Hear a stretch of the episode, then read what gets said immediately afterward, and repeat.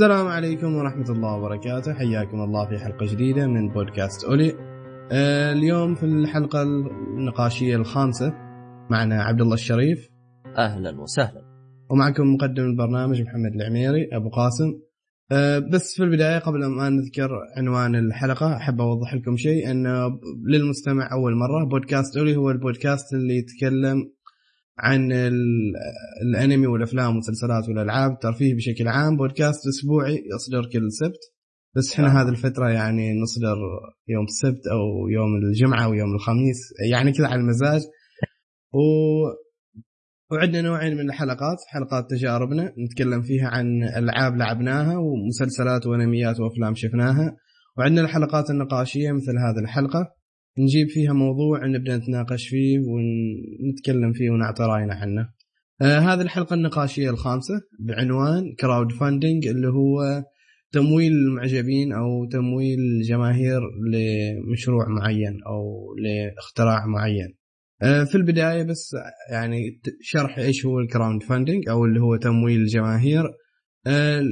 هو تمويل الجماهير أن شخص يعرض فكرة على الجماهير أو على الحشود ويراويهم فكرته ونموذج من فكرته هو، ويخلي الناس يتبرعوا له عشان هو يطبق هذه الفكرة. الكراود فاندنج أو تمويل الجماهير إلى ثلاث أنواع. النوع الأول هو أن الجماهير اللي يدفعوا يتبرعوا، فيكون هذه الفلوس اللي يدفعوها ما لها عائد مادي أبدا، يعني أنت تعطي هذاك الشخص فلوسك لكن أبدا ما لك حصة وما لك أي استثمار أو أي شيء في المنتج اللي هو راح يطلع، كأن هذه هدية من عندك للشخص اللي باغي ينتج أو هذاك المنتج أو يجيب لنا هذيك اللعبة أو الفيلم أو إلى آخره. النوع الثاني طبعا يوم تدفع في سبيل أنك تأخذ غرض، مثلا يقول لك إذا أنت دعمتني $10 راح تأخذ المنتج أو الشيء اللي موجود، لكن إذا دعمتني $15 راح تأخذ حاجتين أو منتجين، يعني هذا في سبيل المثال. في الغالب دائما زي كذا، طبعا إذا دفعت أكثر يكون لك أشياء أكثر أو ميزات أكثر. أيوة. هذا النوع الثاني قصد اللي كنت بغى ذكره. النوع الثاني من ونفس النوع اللي ذكرته أول شيء. لا، النوع الأول هو الدونيشنز اللي تبرعات، بس تتبرع أنت وخلاص ما تطلب شيء في المقابل، لا منتج ولا حاجة. أيوة، ما يجيك شيء في المقابل. النوع الثاني اللي هو نفس اللي أنت ذكرته، تقدر تسميه أيوة بري أوردر. انك انت ايوه مثلا انا اعرض لكم المشروع او الفكره اللي عندي، انتوا تبديوا تدفعوا فلوس وانا اقول لكم ان شاء الله بعد 6 أشهر انا راح اوفر لك هذا المنتج. مثلا اعرض لكم تلفون جوال واقول لكم راح يكون مواصفاته كذا ويكون عندي انا نموذج منه، واقول لكم انتوا تدفعوا لي الحين الفلوس بعد 6 أشهر انا راح اوفر لكم هذا الشيء. نفسه بشرف مع شركه بلس 1 اتوقع اسمها اللي تنتج هواتف اندرويد، سوت نفس هذا الحركة. انت قصدك اول ما بدت ايش اسمه تطرح أيوة. المنتج. ايوه. النوع الثاني اللي هو يسموه الانفستمنت، الاستثمار. انا تكون عندي فكرة باغى اطبقها وعندي خطة وكل شيء عندي يعني، لكن المشكلة العائق الوحيد اللي عندي انا اللي هو الفلوس. فلما اعرض فكرتي اقول للناس انتوا لما تدفعوا يكون عندكم حصة من الارباح، بس الحصة من الارباح ايوه نفس الاستثمار، لكن مثلا اقول لك الحين انت ما يجيك شيء، بعد 10 سنوات انا ارجع لك فلوسك، يكون لك حصه من الشركه اللي انا راح ابنيها. ايوه كذا. فهذه الثلاث انواع. بس هل يرجع له فلوسه بنفس المبلغ ولا يرجعها مع ارباح؟ لا يرجعها طبعا مع ارباح، تكون لك انت حصه رسميه من الشركه انك انت مستثمر. شوف فيه بشر جالسين يطبلوا برا، تسمعهم؟ لا كويس كمل، راجين مخي انا صوت خفيف يعني نسمع بس ما مشكلة. طيب. هذه الثلاث أنواع من تقدر تقول دعم الجماهير أو تمويل الجماهير. الشيء اللي أبغى ذكره هو كيف بدأ هذا تمويل الجماهير، من وين طلع. تقريبا مع انتشار الإنترنت، هي يعني أنا قرأت قصة جابوا فيها شخصيات خيالية، ما أنتكر إذا هي قصة حقيقية، بس هي تشرح كيف طلع السبب نشأة الكراود فاندنج اللي هي تمويل الجماهير. أنه كان في ذيك الفترة كثير ناس عندهم مشاريع وعندهم أفكار يعني يبغى يطبقوها لكن ما عندهم فلوس، فالحل الوحيد أنك تروح تتسلف من البنك. بس لما تروح تتسلف من البنك بسبب الكساد البنك ما يعطيك فلوس، ما يعطيك قرض بسبب أنه تعتبر مخاطرة، أنه تسلف رجال الأعمال فلوس. فمن هذا المنطلق كانت في أي فترة يعني في التسعينات في لا لا لا لا هذه تقريبا 2010 كذا في هذه الفترة فترة يعني الكسار. يعني أنت قصدك الفترة هذه بدت يعني تقريبا ما لها أكثر من 5 سنوات يعني شيء بسيط يعني. أيوة هي الفترة نفسها الفترة اللي بدأت تظهر فيها مواقع التمويل الجماهيري كذا يعني. هو من هذا المنطلق بسبب الكساد وخوف البنوك من تسليف رجال الأعمال يعني الصاعد اللي تو باريني فيديو مشاريع لكن انت ما تتأكد كبنك يعني انك تعطي هذا الشخص مبلغ يمكن هو مشروع يفشل وما يقدر يرجع لك الفلوس فانت الخسران اكثر شيء. فمن هذا المنطلق صارت ناس مثلا هو عنده مشروع يعرض الفكرة يسوي لك كذا عرض حل هذه الفكرة ويبدأ مثلا يحطهم في مواقع التواصل الاجتماعي اللي في ذيك الفترة كان هو الفيسبوك أشهر شيء أو في البداية بدأوا الناس يحطوا مشاريعهم كذا في الفيسبوك على أساس أنهم يجذبوا المستثمرين ويعني وكذا هي بدأت تتطور صار لها مواقع خاصة الحين مثل موقع كيكستارتر وموقع فاندمي وفي مواقع ثانية نفس موقع اندبندنت لكن تقريبا أشهر موقع والأغلب اللي يتعامل عنده ويدعم أغلبية المشاريع اللي هو الكيكستارتر.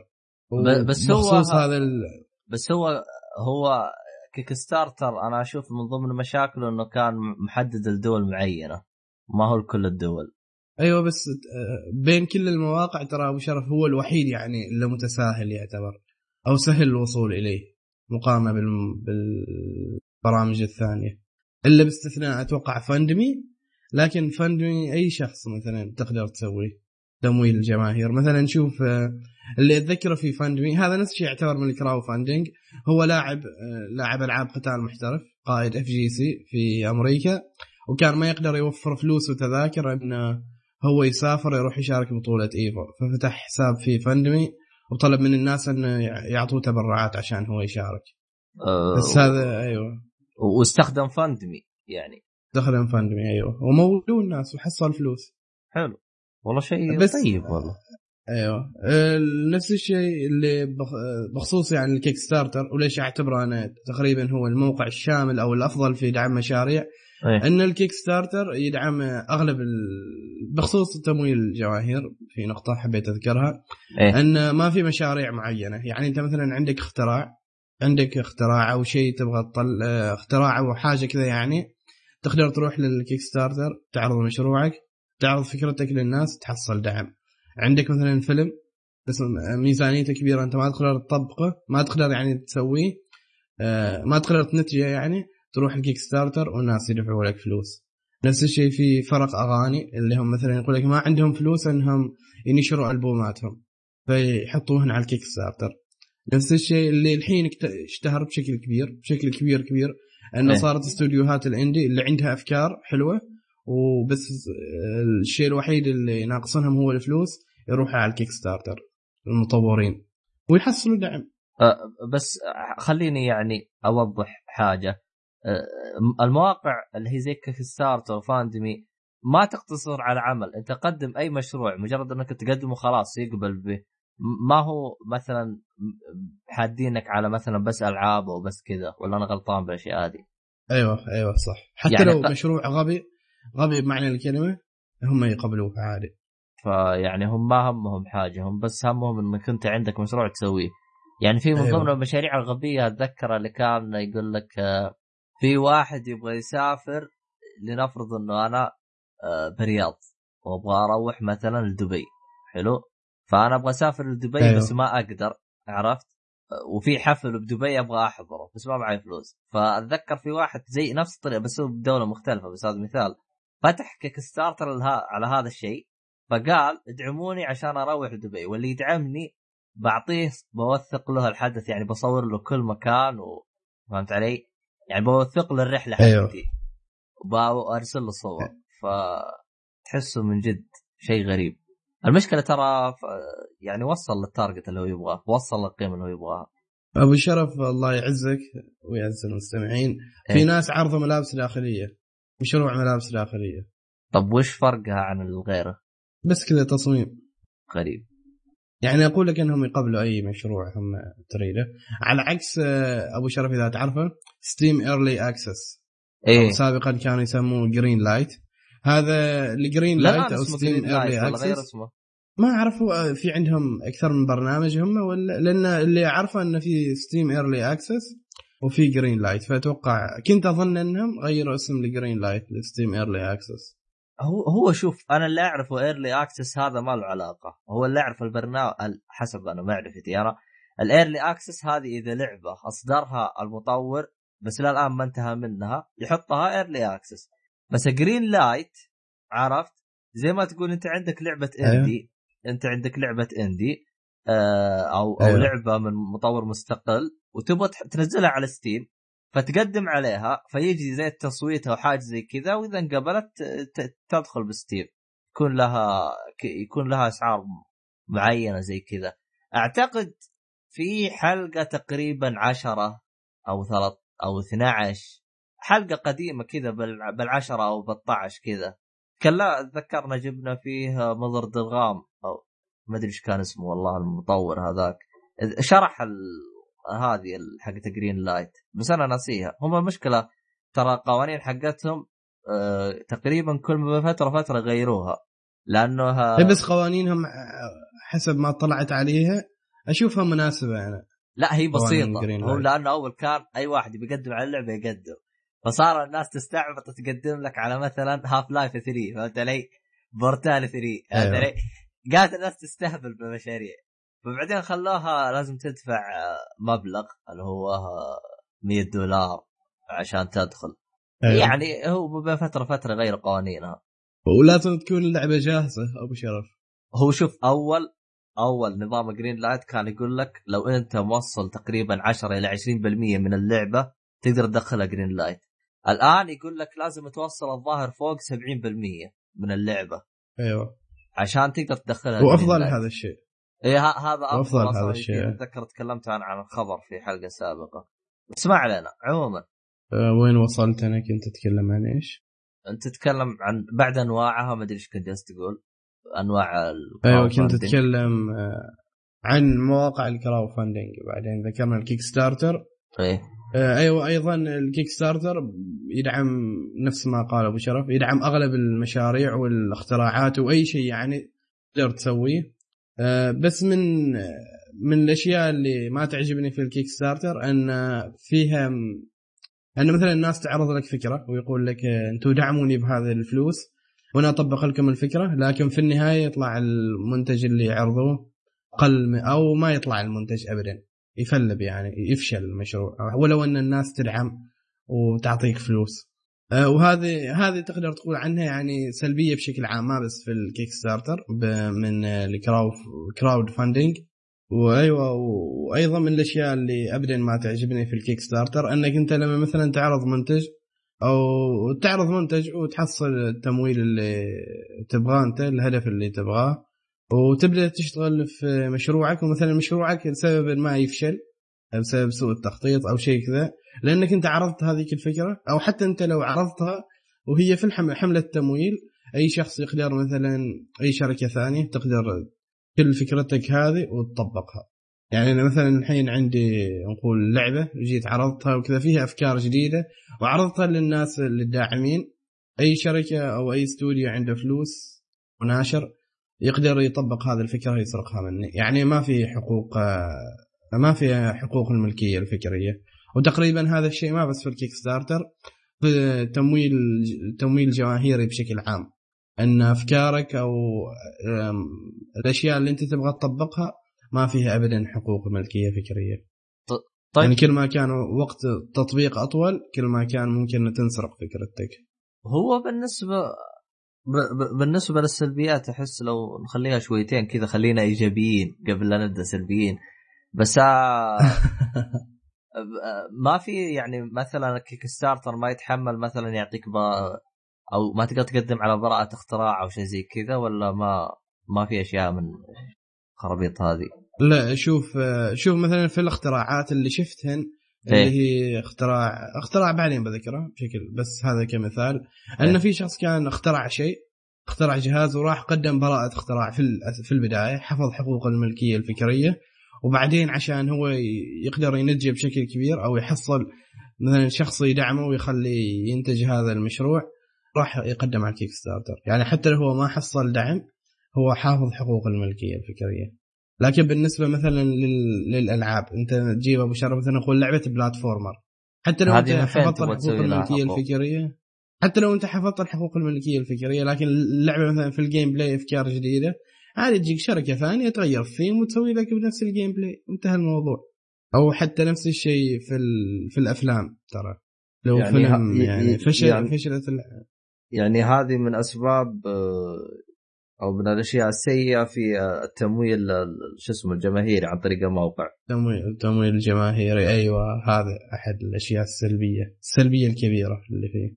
طيب وغير الأشياء هذه، في عندك أشياء تبي تتكلم عنها؟ عن تبي تشرح يعني الأشياء؟ لا، أتوقع شرحت أغلب الأشياء اللي كنت أبغى أذكرها عن التمويل، ولا في شيء نسيته؟ لا بس طيب أنا عشان بس أكون بالصورة. طيب الآن جوجل هل تعتبر هي من ضمن التمويل ولا جوجل غير؟ يعني شركة جوجل يعني أول ما بدأت جوجل ما عندي فكرة هي كيف بدأت. هو شوف جوجل بس هذيك الفترة كان ما شيء أبو شرف الكراود فاندينج ذيك الفترة أتوقع ما كان موجود.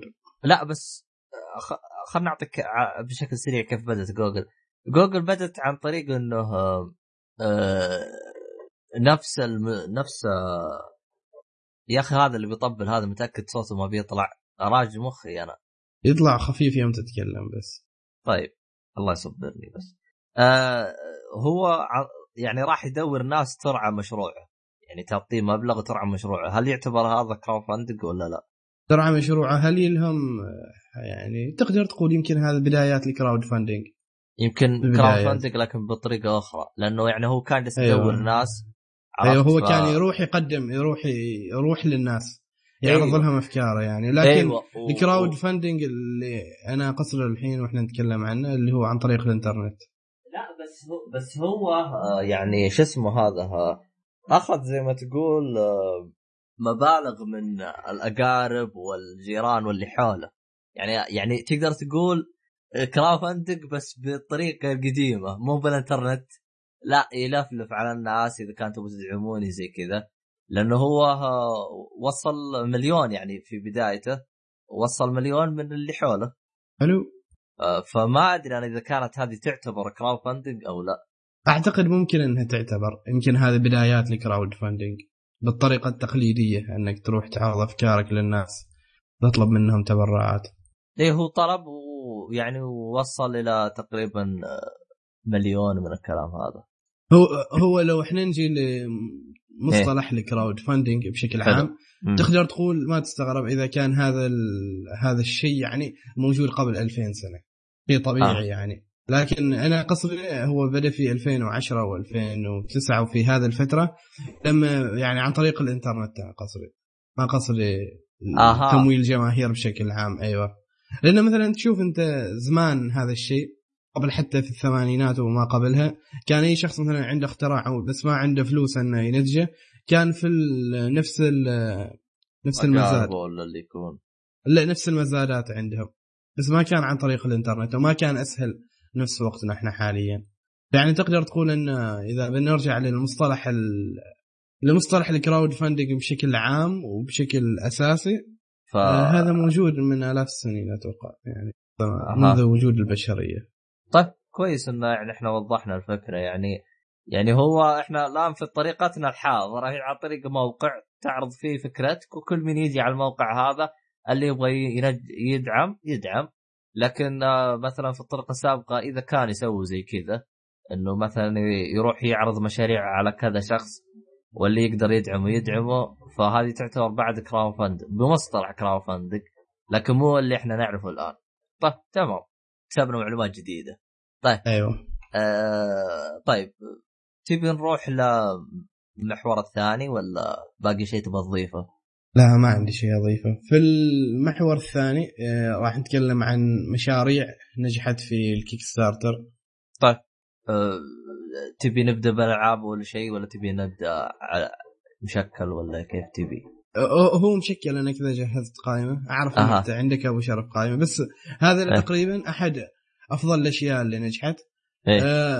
ما بالترتيب يعني، ما حسب نجاحها بالترتيب، ما تعطينا اياها واحد واحد. ايوه من الاشياء اللي نجحت هو فيلم وثائقي عن بنت تحب الرسم عمرها 15 سنه. فيلم وثائقي هذا اسم الفيلم إنوسنتي، بنحط لكم اياه في الوصف. مجاني الفيلم ولا ايش؟ اتوقع مجاني الفيلم، اتوقع ما متذكر. هو فيلم وثائقي قصير يعني مدته مثلا ساعه. حلو. كم قلت لي مدته؟ مدة الفيلم تقريبا 42 دقيقة. حلو.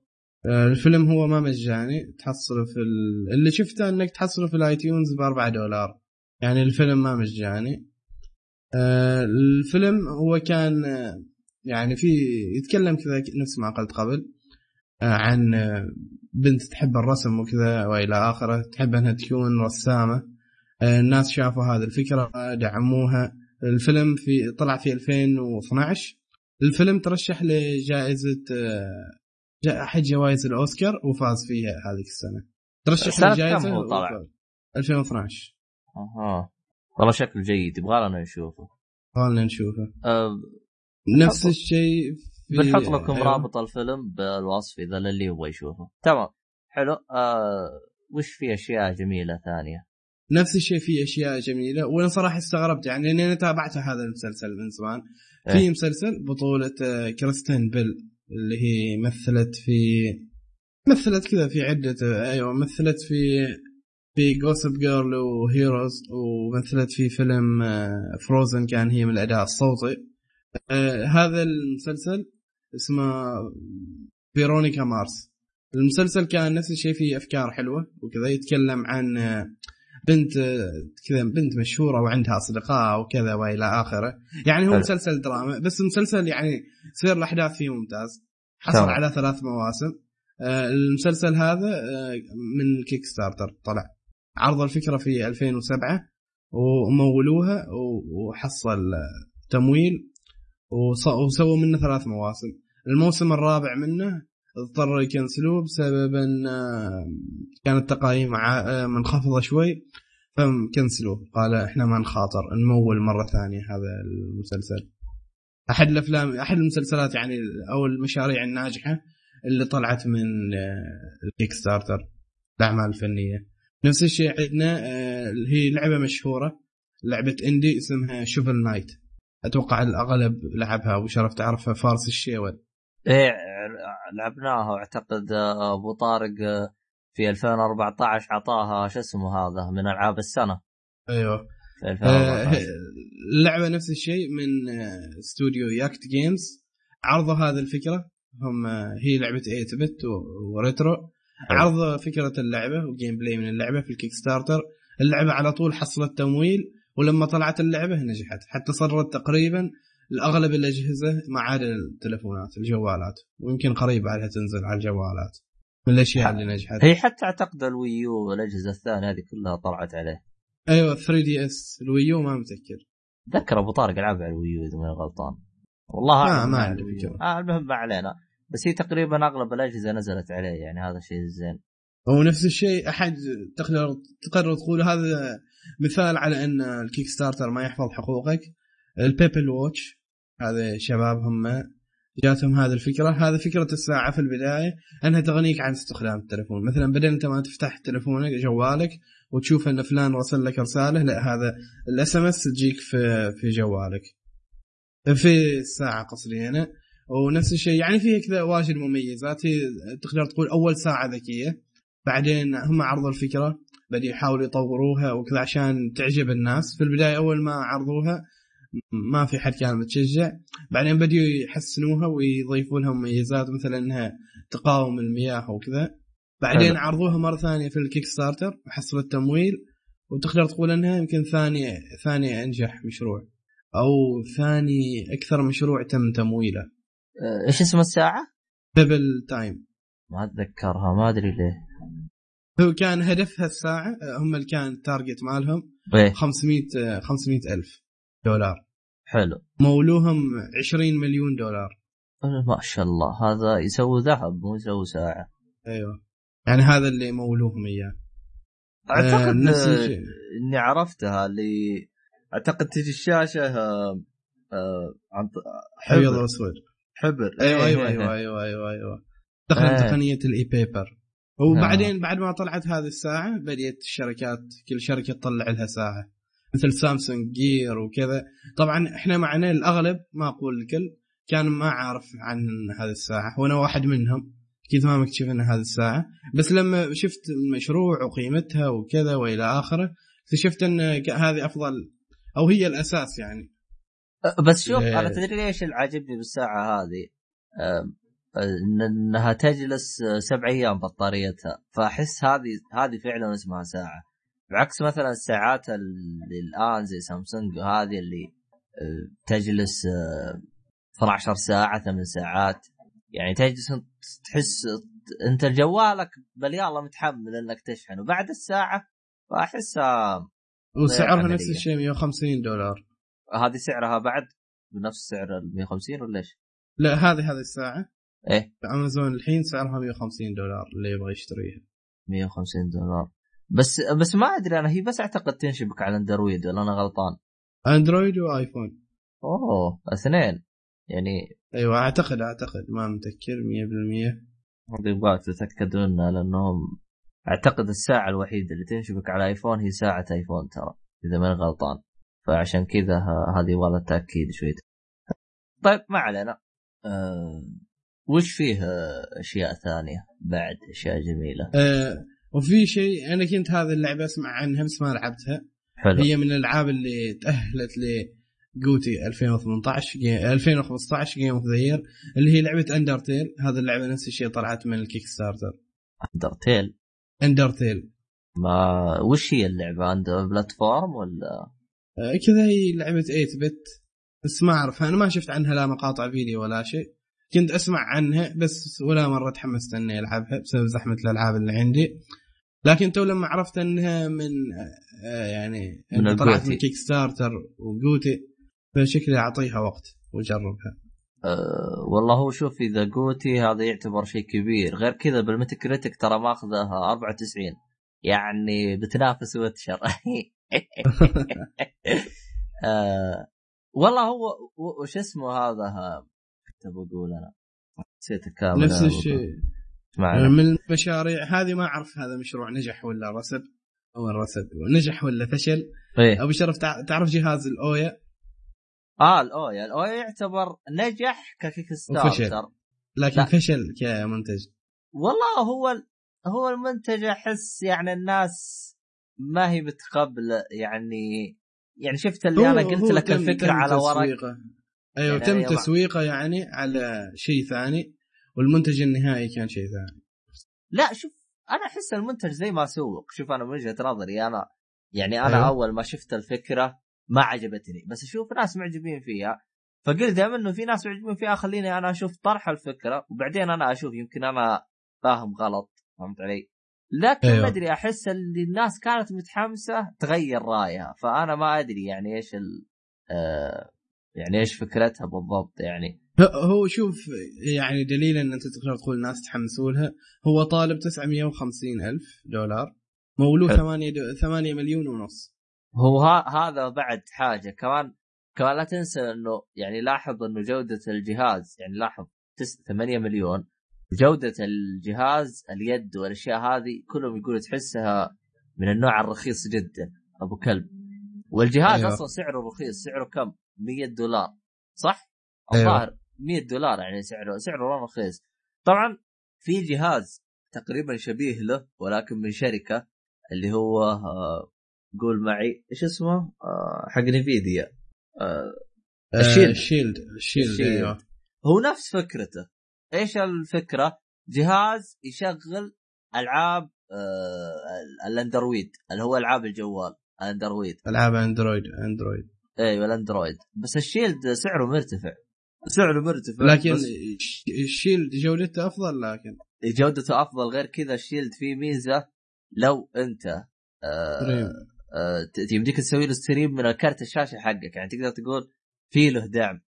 غير كذا الشيلد يمديك تلعب فيه اونلاين، يعني تلعب فيه على سيرفرات نفس هذا شو اسمه نفيديا اذا ما انا غلطان، يعني تقدر تقول في له مميزات افضل من شو اسمه نفسه هذا الاويا. بس لكن الاويا ترى كمنتج خلاص يعتبر فشل، ادخل حتى باعوا الاسم وكل شيء. اي صح الظاهر انباع. هو شوف انا بالبدايه ما كنت يعني متحمس للفكره كلها، يعني مي عجبتني ايش السفيد العب بالعاب جوال. غير كذا كمان يعني الجهاز هذا احس يحتاج شركه، ما يحتاج ممول. ليش يا اخي انت على الجهاز عشان يجذب الناس تحتاج حصريات. حلو ايوه، فانت جهاز ما عندك عليه حصريه، فانت تحتاج شركه تسوي عليه العاب حصريه. صعب هو رغم انه يعني يعتبر كيكستارتر طلع فلوس، يعني المفروض انه الشركات تعطيه وجه، ما ادري. بس هو حتى المنتج النهائي اللي طلعه ابو شرف كان كما انت تقول يعني ابو كلب، الادوات اللي مستخدمينها وكذا. هو شوف اتذكر في حاجه هم كانوا يبغوا يسووها نفسهم مطورين، انه كل سنه ينزلوا اصدار لهذا الجهاز، فاعتقد هذا من احد اسباب انه الجهاز فشل. يعني شفت كيف الجوالات كل سنه تنزل، فعشان هم يقولوا هذا سعره رخيص بسبب انه احنا حننزل لك اياه كل سنه، فهمت علي؟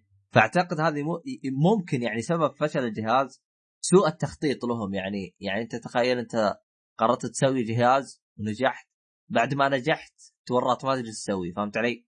فاعتقد ممكن سبب الفشل ممكن يرجع لهم هم بعد، غير عن انه وعاد الان اعتبر الجهاز باع، بس انا نسيت انا شو الشركه اللي اخذته. فيعني يعني هذا يعتبر بين الحافتين، يعني بين النجاح وبين الفشل، فهمت علي؟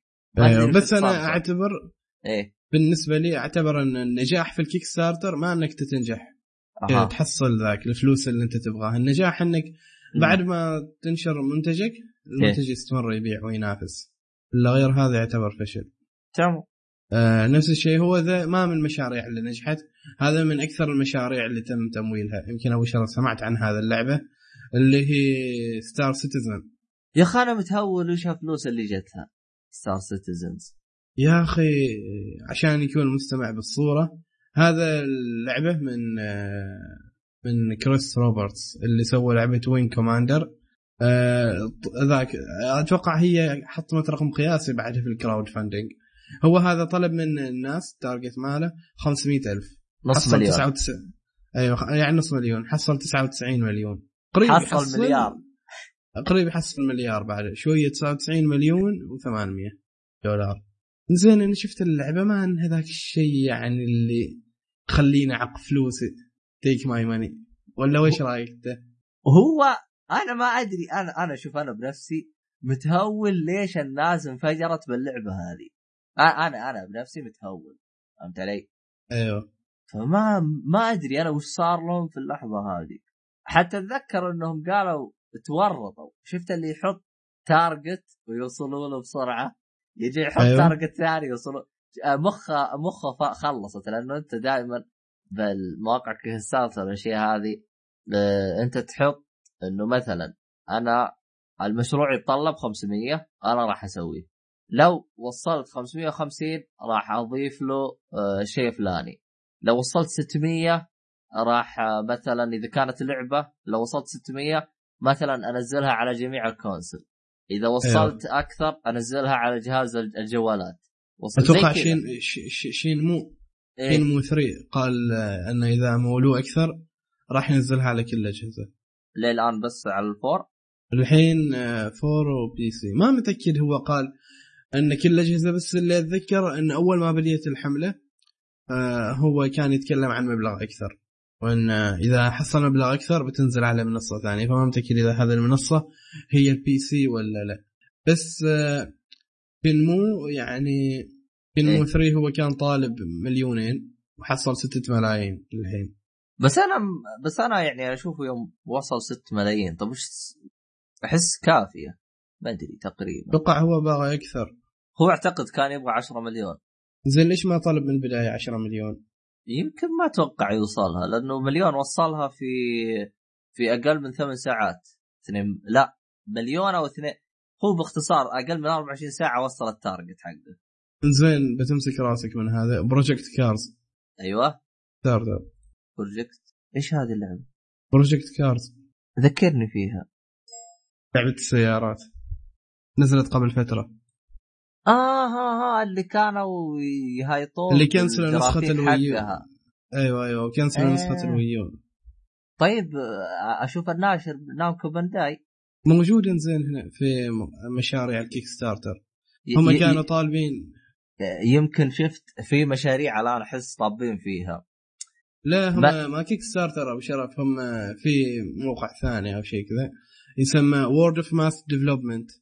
اللي هو ايش طريقته هذا توقع هو شوف اسمع فيه طريقه شو اسمه قول معي، في طريقه احسهم يعني طابين فيها، اللي هي مثلا يروح يتعامل مع شركه، يقولوا للشركه لو جاك دعم من كيكستارتر مثلا 3 مليون او 2 مليون اعتبر شو اسمه هذا مشروعك راح نسوي لك اياه، فهمت علي؟ في كم لعبه سوتها زي كذا، فاعتقد يمكن بروجكت كارز سوتها زي كذا. ايوه هذا الورد اوف ماس ديفلوبمنت، ذي المطورين يجمعوا كذا افكار وبعدين يعرضوا افكارهم والاشياء او اللعبه اللي هم باغيين يسويوها يعرضوها للناس بدون تعامل مع كيك ستارتر وهذا، فيطلبوا تبرعات. طب وهل التبرعات هذه تشمل انه ياخذ اللعبه ولا بدون بس تبرعات؟ شوفوا مكتوب هنا ريز فاندز، اللي اتوقع انك ما تشل انت اللعبه. هذا دعم بلاش يعني. ايوه نفس التبرع يعني. حلو هم كانوا طالبين 3 مليون واللي حصلوا 3 مليون بالملي. شكله دخل واحد على 9 على 2,996، فهمت علي؟ راح اعطاهم الدولار ونجح، شكله كان ناقصهم دولار وجاهم واحد وظبطهم. او واخيرا يمكن مستثمر صقعها مرة واحدة. وأخيرا وليس آخرا أوكيلس ريفت. أوكيلس ريفت اللي كان نجم المعرض حقه اللي هو بلاي ستيشن اكسبيرينس، نفس الشيء E3 2012 عطوه جوائز، ولا 2013 ما 2012، اللي هو يعني على أساس إنه راح يكون فيه بوتنشل وكذا. الأوكيلس ريفت نفس الشيء، اللي هم الشباب اللي بدي يخترعوا بدي يطوروه، من ضمنهم عدة اسم ما حفظ اساميهم. وفيسبوك اشتريته. ايه اشتريته بعد 2 بليون. ايوه 2 بليون طبعا. وهم اللي كانوا يوم اشتريت فيسبوك الناس زعلت، قالوا احنا لو درينا كان استثمرنا، ما جالس ندعمكم. لو هو اعتقد وصل فوق اللي كانوا يبغوه، ولا هم كانوا طالبين 250,000 حصلوا مليونين و400، زاد صفر يعني. ونفس الشيء الفيلم المفضل، أحد أفلامي المفضلة فيلم نسيت اسمه بالشرف، ذكرني به. كونغ فيوري. كونغ فيوري، بس أنا مستغرب كونغ فيوري يعني أنت عم ونزل ببلاش، أنا ماني فاهم أنا كيف هرجته يعني، هم دعموه بس عشان ينزل عبط حقه يعني ولا إيش؟ أيوة بس هو هذاك ما عبط، هذاك فن. كانت ميزانية كونغ فيوري ترى قليلة، 630,000 دولار بس. 130 وبس 630,000 تمية غالي يا حبيبي، رخيص بالنسبة حال الفيلم. لا بس إنه لأنه نزل ببلاش، فأنا عشان كذا أنا مستغرب، أنا فهمت علي؟ بس أكيد حصلوا منه أرباح، ما أتوقع زيرو إن كان جاهم. عموما احنا بالنسبه يعني للافكار اللي احنا طرحناها وكانت بالنسبه لنا ناجحه من الكلام هذا، راح نحط كلها روابط تحت يعني، للي يبغى يشوفها اللي او للي مو عارف وش هي، فراح نحط لك اياها. طيب تمام. هذا بالنسبه للمشاريع اللي نجحت من الكيكستارتر. طبعا بالنسبه لو بنعدد المشاريع اللي نجحت في الكاونفاندنج ما بنخلص، احنا ذكرنا تقريبا اشهرها او اللي جاب بالنا. ايوه فيه مشاريع كثيره يعني لو تدخل يعني بلا شعر راسك. اما بالنسبه للمشاريع اللي فشلت من الكراود فاندنج، اغلبها كانت مشاريع من الكيكستارتر. احدها كان مشروع في واحد بغى يسوي لعبه اسمها سوبر ريترو سكواد. فكرة اللعبة انك انت تلعب مثلا تلعب لعبة سوبر ماريو لكن بشخصيات ثانية، مثل شخصيات مشهورة في العاب الريترو مثل سونيك وما سونيك مثل ميجا مان وإلى آخره. في كثير شخصيات حتى بعضها ما أتذكر أساميهن. المهم اللي صار مع هذا الصاحب يعني هي ولو أنها اللعبة سوبر ريترو سكواد كان فيها بوتنشل كثير وحصلت دعم، وهو لما عرض اللعبة بس اللي عرضه يعني الخطأ اللي سواه صاحب الحملة أنه بس عرض مقطع فيديو يتكلم فيه بنفسه وعرض الأرت صور وأشياء يعني للشخصيات اللي راح تكون في اللعبة. لكن من الأشياء اللي هو هملها أن في البداية لما بدأ يقيم المشروع وخطة المشروع دهان بالشغل اللي هو ممكن يسويه، حصل تمويل ومولوه زين، لكن لما في الوقت المحدد جاء عرض اللعبة عرض لهم اللعبة مكسورة بشكل كبير. هو اعترف هذا الشخص أنه هو استهان يعني بالموضوع وندم على هذا الشيء. وطبعا في هذه اللحظة أنت ما لك أي حق أنك تطالب بحق بفلوسك أو من الكلام هذا في هذه اللحظة، يعني مع نفسك زي ما يقولون. ناسي من اسمه هذا اللي سوى اللي صاحب الفكرة، نسيت اسمه. نفس الشيء في مشروع ثاني، هذا مشروع احتيال بالشكل كبير في لعبة اسمها أسايلم، صاحبها نفس الحالة ما أتذكر اسمه أو ما مذكور هنا أيوة اسمه أيوة. في لعبة اللي هي تقدر تقول عنها هذا اللي ذكرتها اللي هي ممكن أنها كانت تقدر تقول عنها احتيال، أن في شخص سوى كيكستارتر عرض فكرته اللي هي لعبة ورق اسمها أسايلم بأسلوب يعني أسلوب كذا تقدر تقول عنه أسلوب مظلم. يعني لما أنت تشوف بالأخص الناس اللي تحب ألعاب الورق لما تشوف الأفكار اللي فيها تحمس لهذا الشيء. الناس مولوا المشروع اللي هو عرضه ووصل لحد اللي هو يبغاه، لكن بعدين صار حتى تحديثات المشروع تبدأ تختفي شوي شوي شوي شوي وصار ما يذكر أي شيء للعامة عن مشروعه هو، إلين بدأت تتوقف الأخبار كليا عن مشروع أسايلم. ولكن هذا الرجال اللي هو صاحب الحملة اسمه ناش كمل حياته طبيعي وجاهل عام الناس وشل التبرعات حاله هو وما طلع المشروع هذا. أيوة يعني هذه من ضمن الأشياء اللي ممكن تسحب عليها. فيه بعد نفس الطريقة يا أخي فيه جهاز ما أدري الشكل يا شيخ، منتج هو أنا ما أدري شكلها يجي زي الكاميرا كده صغيرة، أنا ما فهمت أنا وش هرجته، بس زي البرو كده شفت كيف برو زيه. أيوه. هو الهرجة وين إنه أنت تشوفه كده منتج جميل كده بتدعمه، لكن يوم تدقق بالموضوع تكتشف إنه هو ماخذ منتج ينباع بالصين وحاطه ككستارتر ويندعم وابد ويبيع ايش اسمه هذا ويبيع الجهاز بس ما ادري انا اذا كان وصل التارجت او لا، لانه يعني زي ما تقول ايش من ضمن الاشياء حقت الاحتيال. فيعني هذا المشروع كان نفس فكرة صاحب، هي القطعة تقريبا تنباع بالصين كانت بمقارب $100 هو كان يبيعها $160، يعني اذا كانت تبغى القطعة تمول الشخص $160. فيعني في أشياء بعد تصير زي كذا، لكن أنا اللي مستغرب منه طب ليش يعني مثلا مو موقع كيكستارتر أو الموقع اللي هذه يعني ما تدقق في المنتج اللي هو جايبه.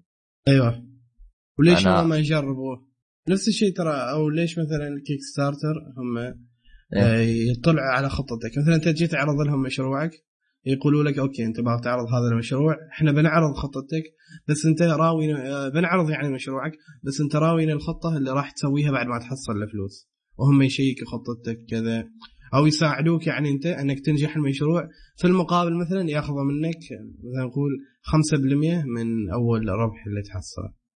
هو أصلا حتى يعني في كيكستارتر هذا هم سياستهم كيف هم يضمنوا لك إنهم ما يعطوه فلوس إلا إذا نجح المشروع. يعني هذه تصير في كيكستارتر انه انت بمجرد انك يعني انت بتدعم المشروع وضغطت يعني دفعت فلوس ما تنخصم منك او من بطاقتك الا اذا المشروع اندعم، يعني لو المشروع ما وصل التارجت ما راح ياخذوا منك فلوس. هذا اللي يضمنوه منك يقولوا لك احنا هذا اللي نضمن منك.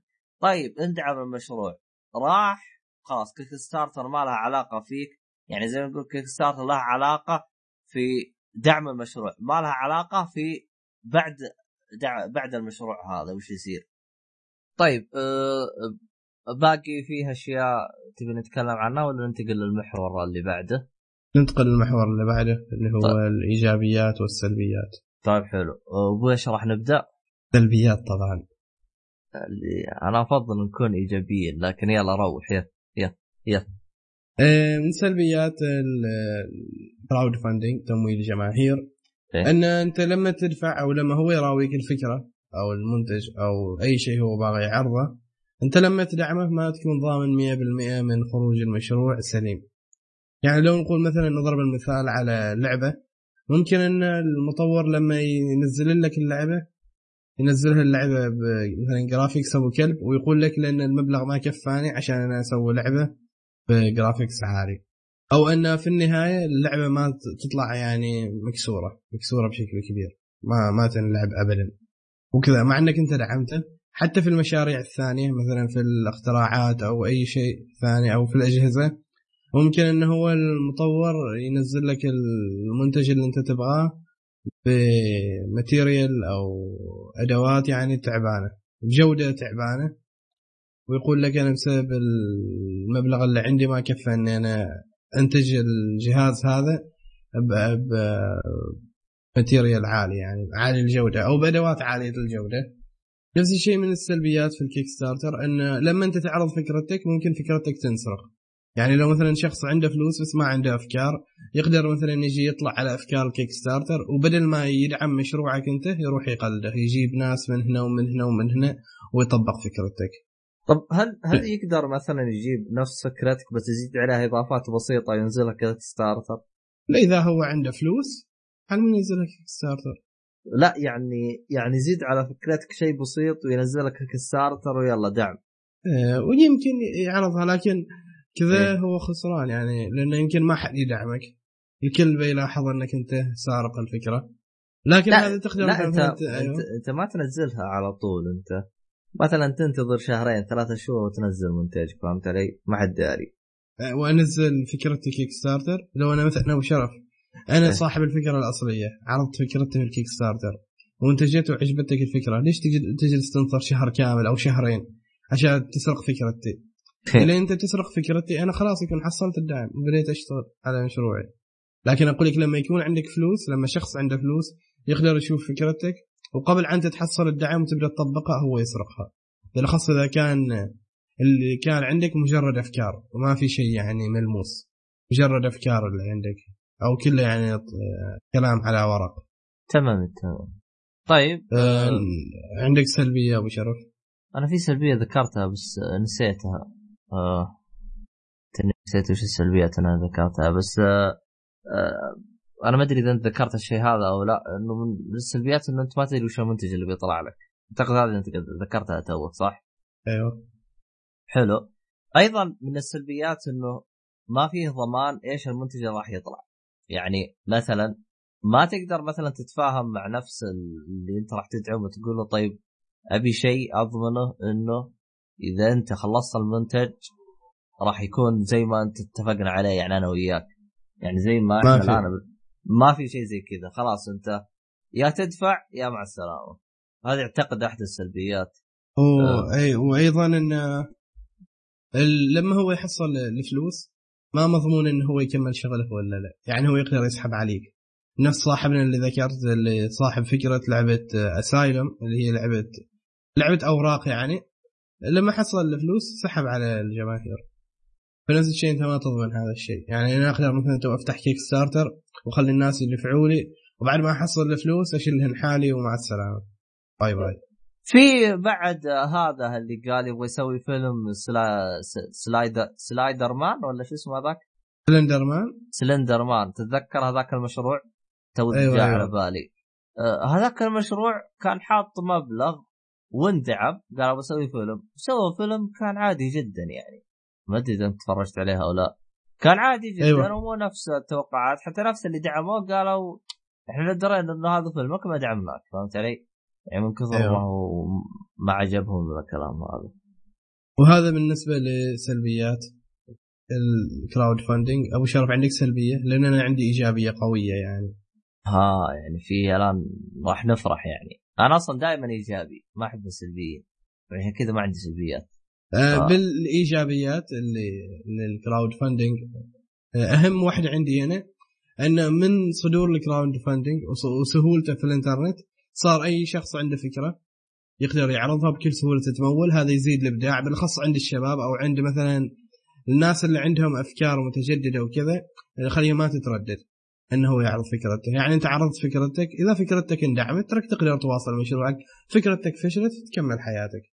وهذا يعني بصراحة يساعد كثيرا أن الناس أو الشباب يبدعوا في المشاريع ويبدعوا في الاختراعات اللي يبغوا يطلعوها.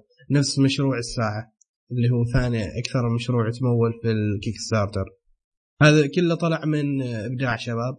مثل عندك الأوكيولس ريفت لو انت الواقع الافتراضي ما طلع أيوة. بالشكل هذا إلا من الكيكستارتر أو من الدعم التمويل هذا أيوة. يعني الواقع الافتراضي لو أنك ترجع الورا تقول كيف شكله يعني تقول مستحيل أنه يصير، لكن مع التقنيات والحركات هذه اللي جت من الدعم خلته يعني ينتقل بسرعة ويصير متوفر.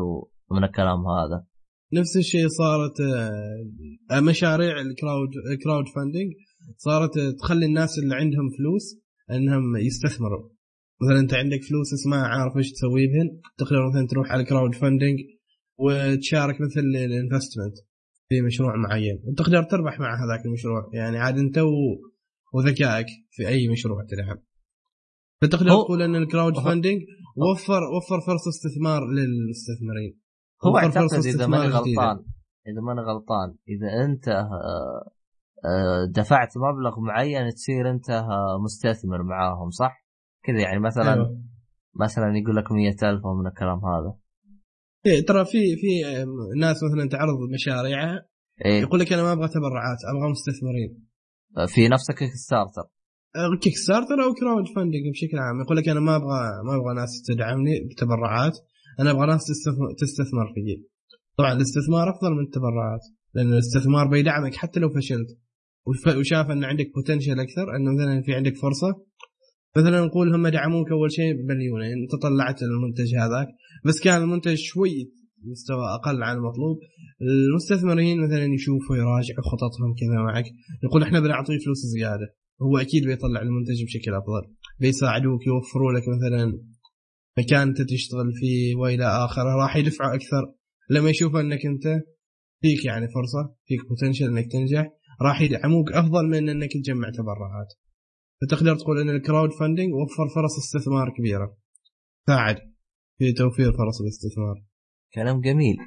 ونفس الشيء من الأشياء الرهيبة اللي سواها الكراود فاندنج أنه صار مثلا مطورين المستقلين أو الناس اللي عندهم أفكار وإبداعات بدل ما يروح هو يكسر ظهره ويستثمر من البنك، ما يستثمر يتسلف من البنك ويدفع فوائد وإذا فشل مشروعه هو ما يقدر يدفع لأنه ما عنده فلوس، فممكن ينسجن البنك يخسر يسبب كساد وإلى آخره وتأثيرات اقتصادية على البنك وهذه الدولة. الكراود فاندنج انت تعرض بس مشروعك والناس يدفعوا فلوس، سواء انت فشلت ما حد يتضرر، انت ما بتنسجن، انت ما بيصير لك شيء، تحاول مرة ثانية.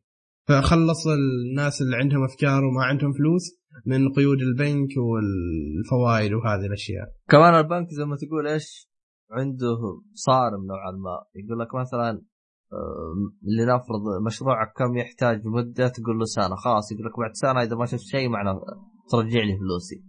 ايوه بالعكس مثلا والله متساهلين والله كيكستارتر هذينا المفروض يحمد ربهم عن نعمه. يعني انت لو دعمت مشروع متى ما سويته خلاص تنزله بعد سنتين ثلاثه ما يفرق. نعم.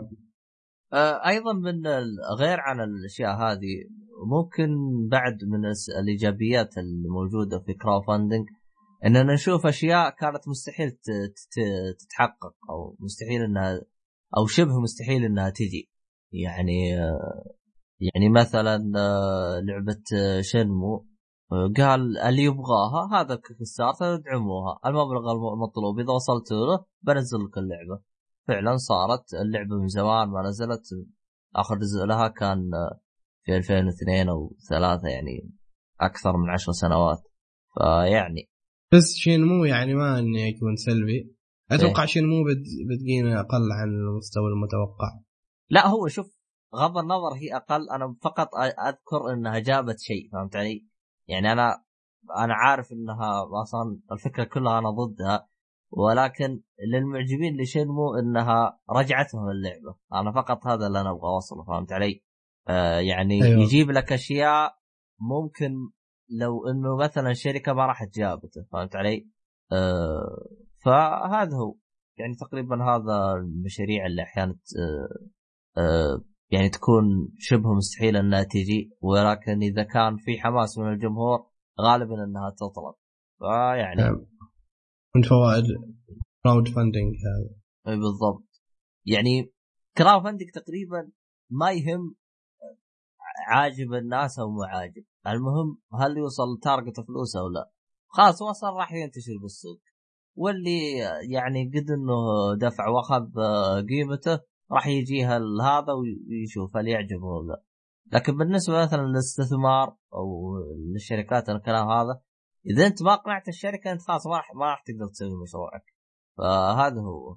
فكثير أشياء يعني ضربت، يعني عندك طبعا هذه المفروض ذكرتها بالسلبية، يعني في ناس تحس ما أخذتها حلقة الكراود فاندنج، كل ما صار شيء قال كراود فاندنج، يعني من ضمنهم أحس هذا شو اسمه استوديو دبل فاين، أحس عجبت دبل فاين، أيوه عجبت أخذها حالة، بروكن إيج خلاها كراود فاندنج وطلعت اللعبة، ويوم جاء اللعبة الثانية راح خلاها أبد ما أخذها حالة، الرجال صار ما يطور من جيبه، كل تطويراته على الناس.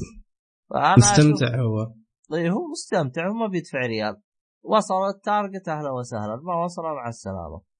فيعني هذا الأشياء ما أدري أنا إذا كان إحنا خطينا جميع الإجابات السلبيات اللي إذا كان في بالك شيء. لا تقريبا ذكرت أنا كل شيء عندي بخصوص الكراود فاندينج، لكن أنا في حاجة أنا نسيت أذكرها. أنا يعني مثلا من ضمن الأشياء اللي هي كيكستارتر من سلبياته أنه الدول العربية ما تقدر تدخله، لازم تكون عندك الظاهر عنوان أمريكي أو في حوسه يعني عشان تقدر ايش تقدم على كيكستارتر. حلو عادي ما مشكله، اسافر اذا بحصل فلوس بنسافر. لا انا قصدي يعني انت اصلا ما معك فلوس تبغى تسافر صاحي. امزح بس اتمنى من هذا النقطه ان كيكستارتر ما موجود معنا هنا يعني في الدول العربيه، اتمنى ان حد يتحرك ويسوي لنا كيكستارتر عربي. في كيكستارتر عربي انا اصلا ما كملت نقطتي. أوكي. الغريب اني دخلت جلست ابحث عن اشياء عربيه، يعني اشياء حق الدعم عربيه، فهمت علي؟ فاكتشفت انه فيه موقع اسمه ذو مال زي كيكستارتر عربي نفسه تقريبا، ما تطرقت انا وش الشروط حقته، ولكن نفس الفكره، حط مشروع ويجيك دعم، فهمت علي؟ يعني شوف ضربات الزواج. أتذكر أنا شفت ترى أكثر من موقع يعني يدعم العربي شيء زي كذا أخذت لي لفة. أنا شفت هذا بس إحنا زي ما أنت وضحت يعني كيكستارتر هو الأشهر، يعني نعم حلو. يعني هو أتذكر حتى فيه مقال كتب واحد لو في كيكستارتر بالعربي هل بينجح أو لا، فاستغربت إنه أصلا هو موجود، أنا صراحة حتى توي أدري عن الشيء هذا إنه فيه أصلاً عربي، بس ما قد دخلت أنا وشفت وش المشاريع اللي يقدمها، يعني هل فعلاً يقدم مشاريع ممتازة وكله خرابيط والكلام هذا ما أدري، يعني بس أنا أدري إنه الموقع فيه بس ما دخلت يعني شيكت عليه بشكل مفصل. طيب حطه بشرف الرابط الموقع هذا في الوصف. بحطه بالوصف. طبعاً في أشياء كثيرة إحنا ذكرناها، بحاول أحط كل شيء ذكرناه في الوصف. إن أمكن ذلك. طيب باقي آخر حاجة ردود الشباب اللي جاتنا من في تويتر طبعا. شو اسمه هذا سعيد الشامسي، يقول هي سلاح ذو حدين. حلو وأنا أتفق معاه في ذلك، يقول لك يعني رجعتنا لأشياء كثير زي ما ذكرت، أحيت آمال كثيرة من اللاعبين ونكبت غيرهم، عرفت؟ مع ذلك وشخصيا أفضل وجودها، يعني هذا رأيه هو، يفضل وجودها لأنه فيها الجمهور هو اللي يختار لعبته من مو الناشر، يعني زي ما تقول أنت في لعبة مثلا إحنا عارفين إنه في ناشرين كثير مستحوذين على اسم بس ما ينزلون اللعبة، فهمت علي؟ لكن لو إنه مثلا في لها كيكستارتر أو كذا أنت بإمكانك تدعمه ماديا فاللعبة تجيك طبعا، بغير يعني لو شلنا الجانب السيء اللي هو إنه كيف أشرح لك جانب السيء، قول معي اللي هو إذا كان في أحد أخذ فلوس ومسك الباب، يعني كان ما هو جاد في المشروع بس مجرد إنه يكسب له كم قرش هو يقدره بشرف، ترى يتخلصوا من هذه النقطة. كيف يعني؟ إنهم مثلا أيوة تعرف وش يسويون، يقولك تعرف لما مثلا شخص ما يحب يشتغل، شخص كسول مثلا، نقول مدرس عنده طالب كسول لكن المدرس باغي هذا الطالب يعني يشتغل غصبا على عينه، نفس لما تكون أنت ما ترفع يدك لكن الأستاذ يخليك تجاوب وأنت ما رفعت يدك، هم يسوي نفس هذا الحركة. بما أنك أنت شاركت وحصلت الفلوس أنت مجبر أنك تتبع، أنك ذاك ما أنك تتبع خطة، أنك تنتج خطة لإنتاج مشروعك بيفضل صورة وهم يتابعوك.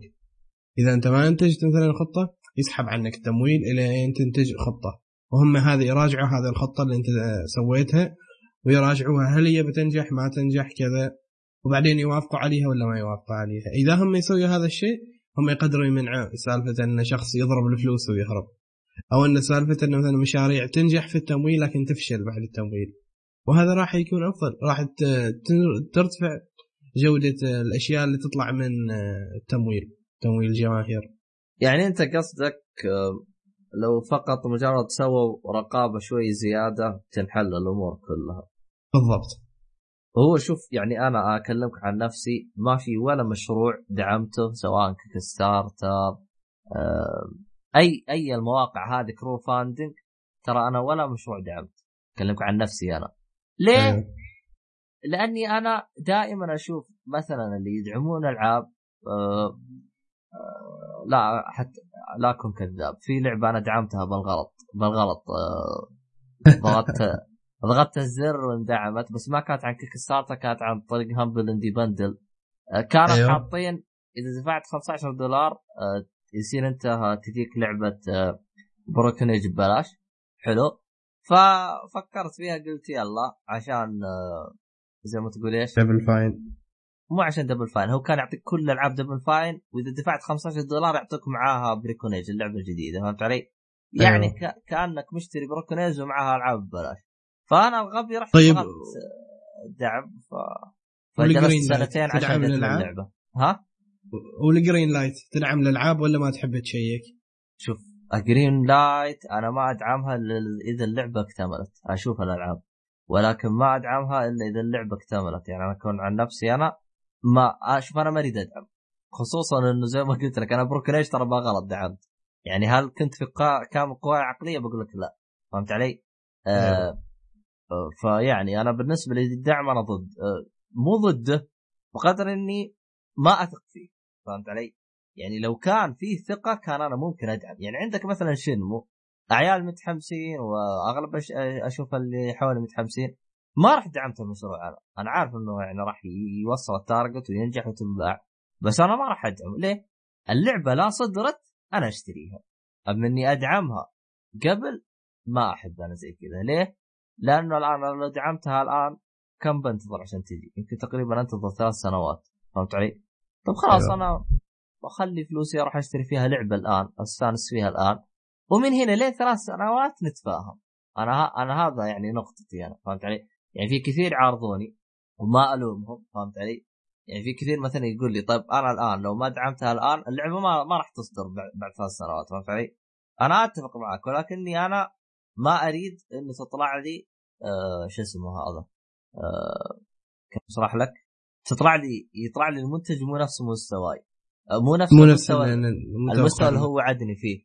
يعني نفس الطريقة فيها الظاهر لعبة قول معي، في اللعبة اللي زي ميجا مان ما أدري شو اسمها، أنا ما ادري اذا كانت تتذكرها انت اللي هي مايتي نمبر 9. يعني انا اشوف انه نفس اللي دعموها يقولوا احنا مدارين اللعبه كذا، يعني اشوف منقسمين، يعني ما اقول لك انه كلهم كانوا معجبين. اشوف بين اللي قال ما هي قد توقعاته، بين اللي قال يعني يجي منها، فهمت علي؟ ايوه. ف يعني انا عشان كذا انا ما اريد ادعم، انا لهذا السبب، خصوصا يعني الكيك ستارتر يقول لك انا اعطيك ضمان انه ما ناخذ فلوسك غير يعني ايش اسمه، غير انه يكتمل المشروع، ولكن بعد ما تنسحب فلوسك احنا ما لنا علاقه فيك. طب انتم يعني فقط انتم نشرتم المحتوى اللي يبغى يدعم فقط، اما غير كذا انتم ما لكم علاقه فيه. رغم انهم ترى ياخذوا نسبه، ياخذوا 5% من المشروع، 5% من ارباح المشروع، ولا من ارباح ولا من ذاك تمويل. يعني الان مثلا هذيك اللعبه كم وصلت؟ مليار صح؟ هم 5%، يعني هم ياخذوا 5 مليون يعني من لعبه واحده طلعوا. هذا طبعا اللي فهمت، يمكن انهم بالشروط مختلفه، لكن انا اللي فهمت لهم نسبه من الفلوس اللي تروح للشخص، لكن بعد ما ياخذهم ال 5% هذه باقيه فلوس، هذه 100% ليش اسمه هذا للشخص اللي طالبها، فهمت علي؟ يعني أيوة. ما يعني كيك ستارتر ما راح يدخل معاه شريك، ولا راح يدخل معاه ولا اي حاجه، فهمت علي؟ ايوه. فيعني هذه طبعا يعني هو يعني احنا يوم نقول احنا ما في ضمان، يعني ما نخوف الشخص، لكنه زي ما يقولوا بعض يوم تيجي تدعم الشخص الشيء اقرأ عنه، تأكد، ابحث، شوف الناس، شوف آراءهم، اسأل كم واحد بعدين ادعم، يعني لا تجي على طول وتدعم. يعني هذا إذا كنت تبغى تشوف غير كذا زي ما قال واحد، يعني أنا أشوفها خطة ممتازة جدا. يعني إذا كانت لعبة تدعم لعبة، يوم يطلق كيك ستارتر شوف المطور هذا إيش سوابقه، كيف ألعابه السابقة، كيف الكلام هذا، يعني تقدر تقول خذ لك نظرة عامة عن الشخص هذا اللي كانت ألعاب. طيب أنا تقريبا أنا كذا خلصت، يعني تقريبا هذا عطينا إحنا مع حلول مع كله، تقريبا أنا خلصت نقاطي كلها. ما أدري عنك يا أبو قاسم إذا باقي لك نقاط تبي تتكلم عنها، تبي تفضفض حاجة؟ تقريبا كل شيء ذكرته في الحلقة، بس آخر نقطة أبغى أذكرها إنه في نوع من الكراود فاندنج أبو شرف نسينا نذكره، جزاك الله خير. اللي أبو شرف يمكن تلاحظه، مثلا واحد يلعب لعبة في تويتش في ستريم، يطلب من المتابعين يدفعوا له فلوس، دونيشنز، تبرعات. طب هذا بس يلعب ولا وش فاهم؟ أيوة نفس الشيء ترى، يحصل تبرعات. يعني أنت قصدك عشان يسوي العمل هذا يعتبر بعد من الكراود فاندنج يعني؟ أيوة من الكراود فاندنج، لأن الجماهير يمولوك، هذا نفس الشيء يعتبر من الكراود فاندنج، لكن هذا ما أعتبره نوع تستحق دعمه مهما كان هذاك الشخص مثلا يعرف يلعب وكذا والى اخره. ما احس انه يعني أنا مثلا يوم من الايام شفت واحد يلعب في تويتش قلت اوه هذا انا لازم اروح ادفع له فلوس، لانه في النهايه ما بيجيب لي اي نفع وما يستاهل ان انا اروح ادفع له، وهو ما جالس يوفر لي خدمه او اي شيء، عشان كذاك ما يستحق. والله بالنسبه لشخص الشخص، يعني انت يا ابو شرف ممكن انك تدفع، غير شخص غيري انا يعني ممكن انك تدفع له. والله شوف هو على حسب ايش هو يبغى يقدم لي يوم انا ادفع، فهمت علي؟ اذا والله أيوة. مجرد انه شخص بيسوي لي بث، انا اشوف كثير يسوون بثات، فهمت علي؟ يعني تختلف من شيء لشيء، فهمت علي؟ ايوه فتفرق وكذاك. وما عندي يعني كل شيء تقريبا ذكرت، تكلمت واجد هذه الحلقه، عاد صوتي مبحوح، يعني هذا تقريبا احنا فضفاضنا. طبعا اذا كان عندك اي استفسار اي حاجه كله حساباتنا بالوصف، الايميل اهم شيء راسلنا على الايميل اذا كان عندك اي اي مشاكل او اي حاجه، info@washartalwide.com. طبعا شو اسمه هذا مخصوص محمد، تويتر والانستغرام @ilai. شاركونا رايكم عن الموضوع هذا، يعني وش رايكم بالقناه من الى يعني عن اللي هو دعم شو اسمه دعم المعجبين او الكلام هذا، تمويل جماهيري، دعم الجماهير. اشكر ابو قاسم واشكر نفسي رغم اني كنت المهم يعطيكم العافيه وشكرا لك لوصولك لهذا النقطه. اي والله هذا شكر جميل هذا. فيعني شو اسمه هذا، اعتذر عن الازعاج اللي صار برا لكن انا ما ادري ايش قصتهم صح واخر الليل.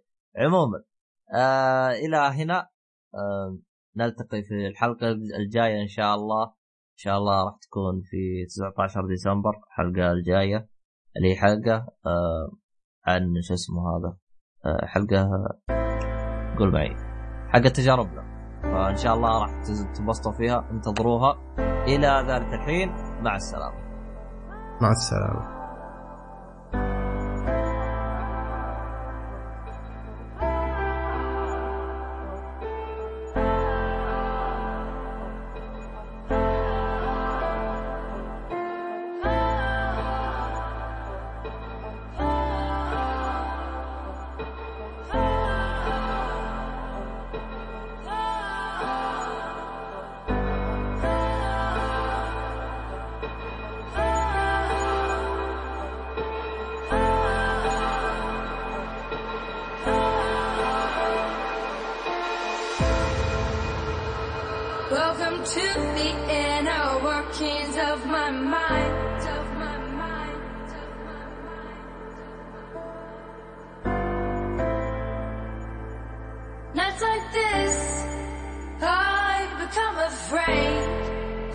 Darkness